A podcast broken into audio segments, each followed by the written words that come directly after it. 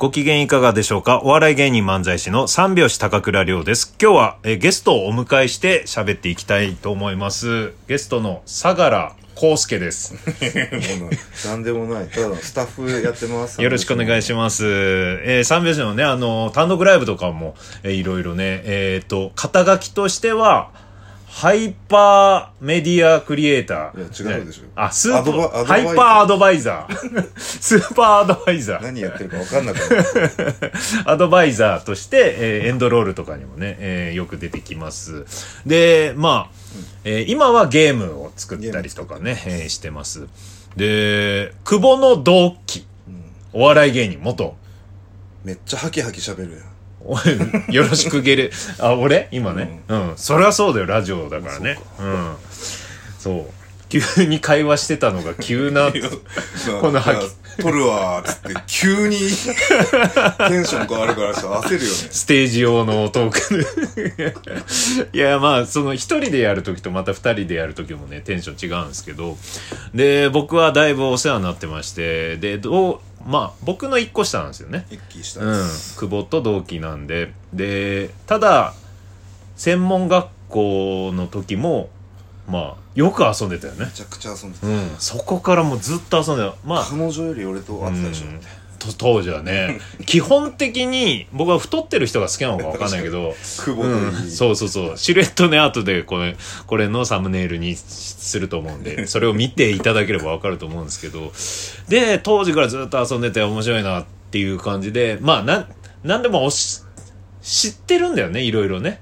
好きだからね。うん。いろんなこと。でまあサイバーエージェント入ってもうやめたけど。うん、今はやめてますけど、で、その頃から、まあ、いろいろそういう、まあ、りょうさんこれやった方がいいんじゃない？とか、えー三拍子だったらこう、漫才にこれ使えるんじゃない？とか、えー今これが流行ってるから、いいんじゃない？っていうのを、常に教えてくれてた。そうことごとく無視されたから。うん。まずね、最初に無視したのはツイッタツイー。ッターね。だって今でこそさ、普通じゃん。普通だし、もうみんなやって当たり前のことのようにやってるんだけど、当時誰もやってないぐらいね、日本じゃもう、ほとんどの人がやってない頃に、その相良から、りょうさんツイッターっていうのが来るから、先にやっといた方がいいよって言われて、ああ、分かったって、登録その場で今しなって言って、で、登録して、バーガーキングナウって言ってから、4年ぐらいやったよね。いや、そうだよ。本当にかかったよね。うん。俺のパスワードなんだっけっていう そうそうそう。で、どうやら今ツイッターが流行ってるらしいから、俺のパスワード教えてくれ。俺やってるんだろうって言って、で、取ってくれてね。俺あんたのやつ、アカウントほぼパスワード知ってるからね そうそうそう。全部入れるもんね、相良が。全部俺が入れるうん、で、えっ、と、あとは、まあ、YouTube も、そこまで流行ってない時に、相良から言ってきたのが、ゲーム配信やったらいいよ。やったらいいよっていうゲーム配信は今これお金にもなるし、えー、これね、今から来るやつだから、だからりょうさんが何にも知らないゲームをやって、こうね、それを YouTube にね、撮ってやってったらいいよって言われて、俺ゲーム好きじゃないから、いいや。言ってた言ってたそれもあんまりこのやる気が起きないわ、ゲームは。って言って無視したら、その1年後かぐらいに ゴージャスがゲームでね、大ブレイクねまあ、ずまあ、ゴージャスさんはゴージャスさんのね、あれもあるから跳ねたんだけど、もうゲーム配信がすげえ盛り上がった。確かに記憶たどっても桃鉄ぐらいしかうんやった記憶ないんだよね、そうそうそう。俺はもうゲームはもういいやってなって。ただ、相良がね、作ったゲーム、なんだっけあれ名あ前。ニールねニル。あれはもうハマったよ。うん。まだね、これやってない人はアプリで、ニルでね、NIL でね、うん、落としてくれる。あの高倉が、ゲーム嫌いの高倉がハマった ゲームを作ってってるっ。ちゃやってくれてるからねマジビビったよね、面白いねちゃんちゃんとやってくれるんやうん。いや、面白いとやるんだよ。面白くなかったら連絡もしないで、ああ、一回は言うよ。面白かったって その気使って。俺俺ゲームあんまやんねえからって言われたから、そんな期待してなかったから、うん。ちゃんとそんな俺がハマるっていうね。うん、で、えっ、と、今回ですよ。もうね、皆さんの耳もメディアでも何でもこうね、えーよく言われてるけど、クラブハウスを相良から招待してくれたわけですよ、相良が。うん。で、あ、相良が招待するということは、これね、ツイッターでもゲーム配信でも流行ったから、あこれは来るんじゃないかと思って一応登録をした、でそっから1週間2週間経って、今日相良がわざわざ僕の家まで歩いてきてくれて。歩いてきうん。寒い中ね。た寒い中ね。1時間ぐらいかけて歩いてきてで教えてくれると。一緒にこうちょっとやってみようって言ってこの配信の前にやったわけですよ。まあ教えるっていうかね、俺もわかんないからそうそうそう。もう一旦始めて、うん。き聞いてしまおうみたいなうん。テンションだったけど、そうだね。一緒にこうねそうそう。こうやってみよう。ってそうこうねちょっと影響養うために寿司とか食いながら、うん、そうそうそう。これもね、あの、僕の一個下、えー、お笑いで言うと一期下の相良がご馳走してくれた。いやもうちょっと気合じゃないけど、そうそうそう。クラ、変なテンションじゃないとできないよねあんなのクラブハウスやる前に寿司でも食って。で、まあ、結果から言うとやってみた結果、ようわからんと。もうわかんなかったね難しいねあの相良をもってしてでも、クラブハウスのこうね、なんか活路というか、うん、どういう風に扱ったらいいのか、いや、うんマジでわからないっていう、ね。会会議うんみたいな感じになるというか、うん。その呼んだ人がその舞台に上がってきて喋ってくれるのはいいんだけど、うん。それ以外の人たちはあのいきなり近づいてきて。立ったまま話を聞いてる人みたいな、急にね、うんすごい違和感のある状態うん、ちょっとやってみたけどね。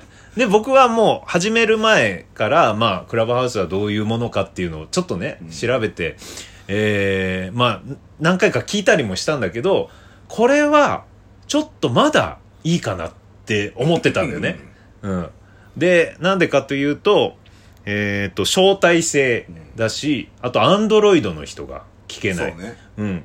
で、いざ、三拍子高倉がやりますって言った時に、これは、ラジオトークはもう誰でも聞けるわけ。そうねうん。で、これをずっと聞いてくれてる人が、え私は聞けないの？うんってなったり、なになにちょっと、え？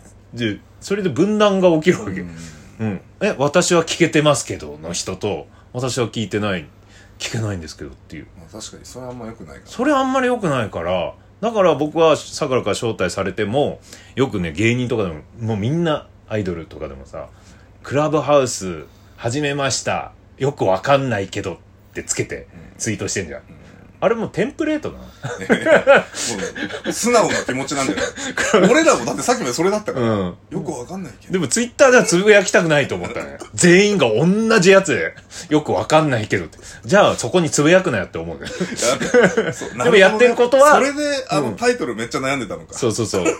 でも、クラブハウスは、僕は招待されたよってことは、こう、つぶやきたいしでも、やってまーすって盛り上がってる感じも出したくないから、えよくわかんないけどって言ってつぶやいてる人が多いんだよね。そいやそうだろうう。だから俺は、そうそう、それにもなりたくないし、こう、聞けないファンの人がいいるっていうのがすごい嫌で、だから大々的にはこうね、始めるのをためらってるわけですよ。うんだからなんか、まあさっきもちょっと話に出たけど、うん。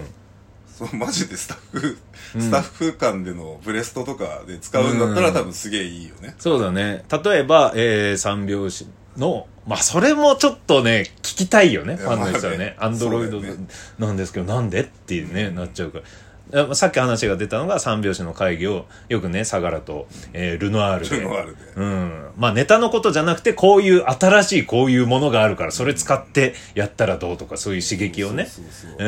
今回テーマこれだから、うん。どういうフライヤーにしたいみたいそうそうそう。ロケ地決めてうんとか、ー平成のスターになれなかったの単独も相良最初に、えーいてでこやる予定だった2030の単独ライブの最初の打ち合わせも相良いて、そうん、っていうのをやってたんだけどそれを聞いてもらうというのでクラブハウスをやってじゃあえこういうのもこういう意見どう、うんっていう人が手を挙げてくれてね、相良の周りの、うん。そういういろんなエンジニアうん。とかハイパーな人がいるんでしょ、いるいる。うん、でそういう人たちにも意見を聞くというものをできたら面白いかなっうんてなったんだよね。そうん、ただそれも聞ける人聞けない人が出てくるっていうのはちょっと、まあネタではないからね言っても、うん、ネタじゃない完全ねに舞台裏というか、あと告知はしないでうん。やるっていう、そういう、うん、そういう相良の周りの人普段会えない人も意見できるような、えー会議室を作るっていう。だからなんかそのりょうさんが、うん。あのたまに会議室うんちゃんとレンタル会議室取ってやる、うんあのでかい会議が、うん。あの家で始められるものぐらいあーな感じではいはいはい持っとけばいいんじゃないかなそうだね。それでたまたま聞ける人が聞いちゃったっていうね。うん。ぐらいの感じかなやなんかちゃんとした活用方法としてそうだね。だからそのお笑いのテンションで喋るとかうんじゃなくてもいいしね。うん会議のテンションで喋るっていう。でもクラブハウスやってる時ももう全然このテンションだこのテンションだよね。普段のテンションでは全然ない、うん。でもびっくりしたのはさ、それでさっきクマムシの長谷川君が来てくれて、じゃあ長谷川くん喋れるって言って招待した。まあさっきの実験でね、ちょっとやってみたんだけど、そしたら長谷川君が入ってきた瞬間、あったかあったかあったかあったかあったかいんだからって、すげえこの人 長谷川くんともそこまでね、仲良くなく、何度かこうね、ライブ一緒しになって。かも完全にゲリラ的に呼び出されて、そうそうそう。いきなりやってくれたからね、うん。すごいありがたいよね。だから、クラブハウスを渡り歩いて、しっかりと活用してる人なんだなと思ったよね。で、それと、あともう一方招待させてもらったのが、花丸マーケットで、エプロン隊やってた時のプロデューサーさんが来てくれて、お世話になってる、は入れます？って言って、それで入れて。だから、そういう、久しぶりですっていう、そういうのはいいかな。あと、はじめましてとかね。うんうんあとはまあ、みんながアンドロイドとか関係なく、招待制とか関係なく、全員が聞ける状態になってからがっつり始めるかもしれない。なるほどまあでもアンドロイド版作ってるらしいからねそうだね。うん。それまではちょっと、えー、待つ感じ待つし、まあ、そうなったとしても、やり続けるのはラジオトークですから。うん。やっぱラ、僕好きだよね結局ラジオトーク最高っていう話を今日はしました。それ普通に言ってるもんなうん。ありがとうございました。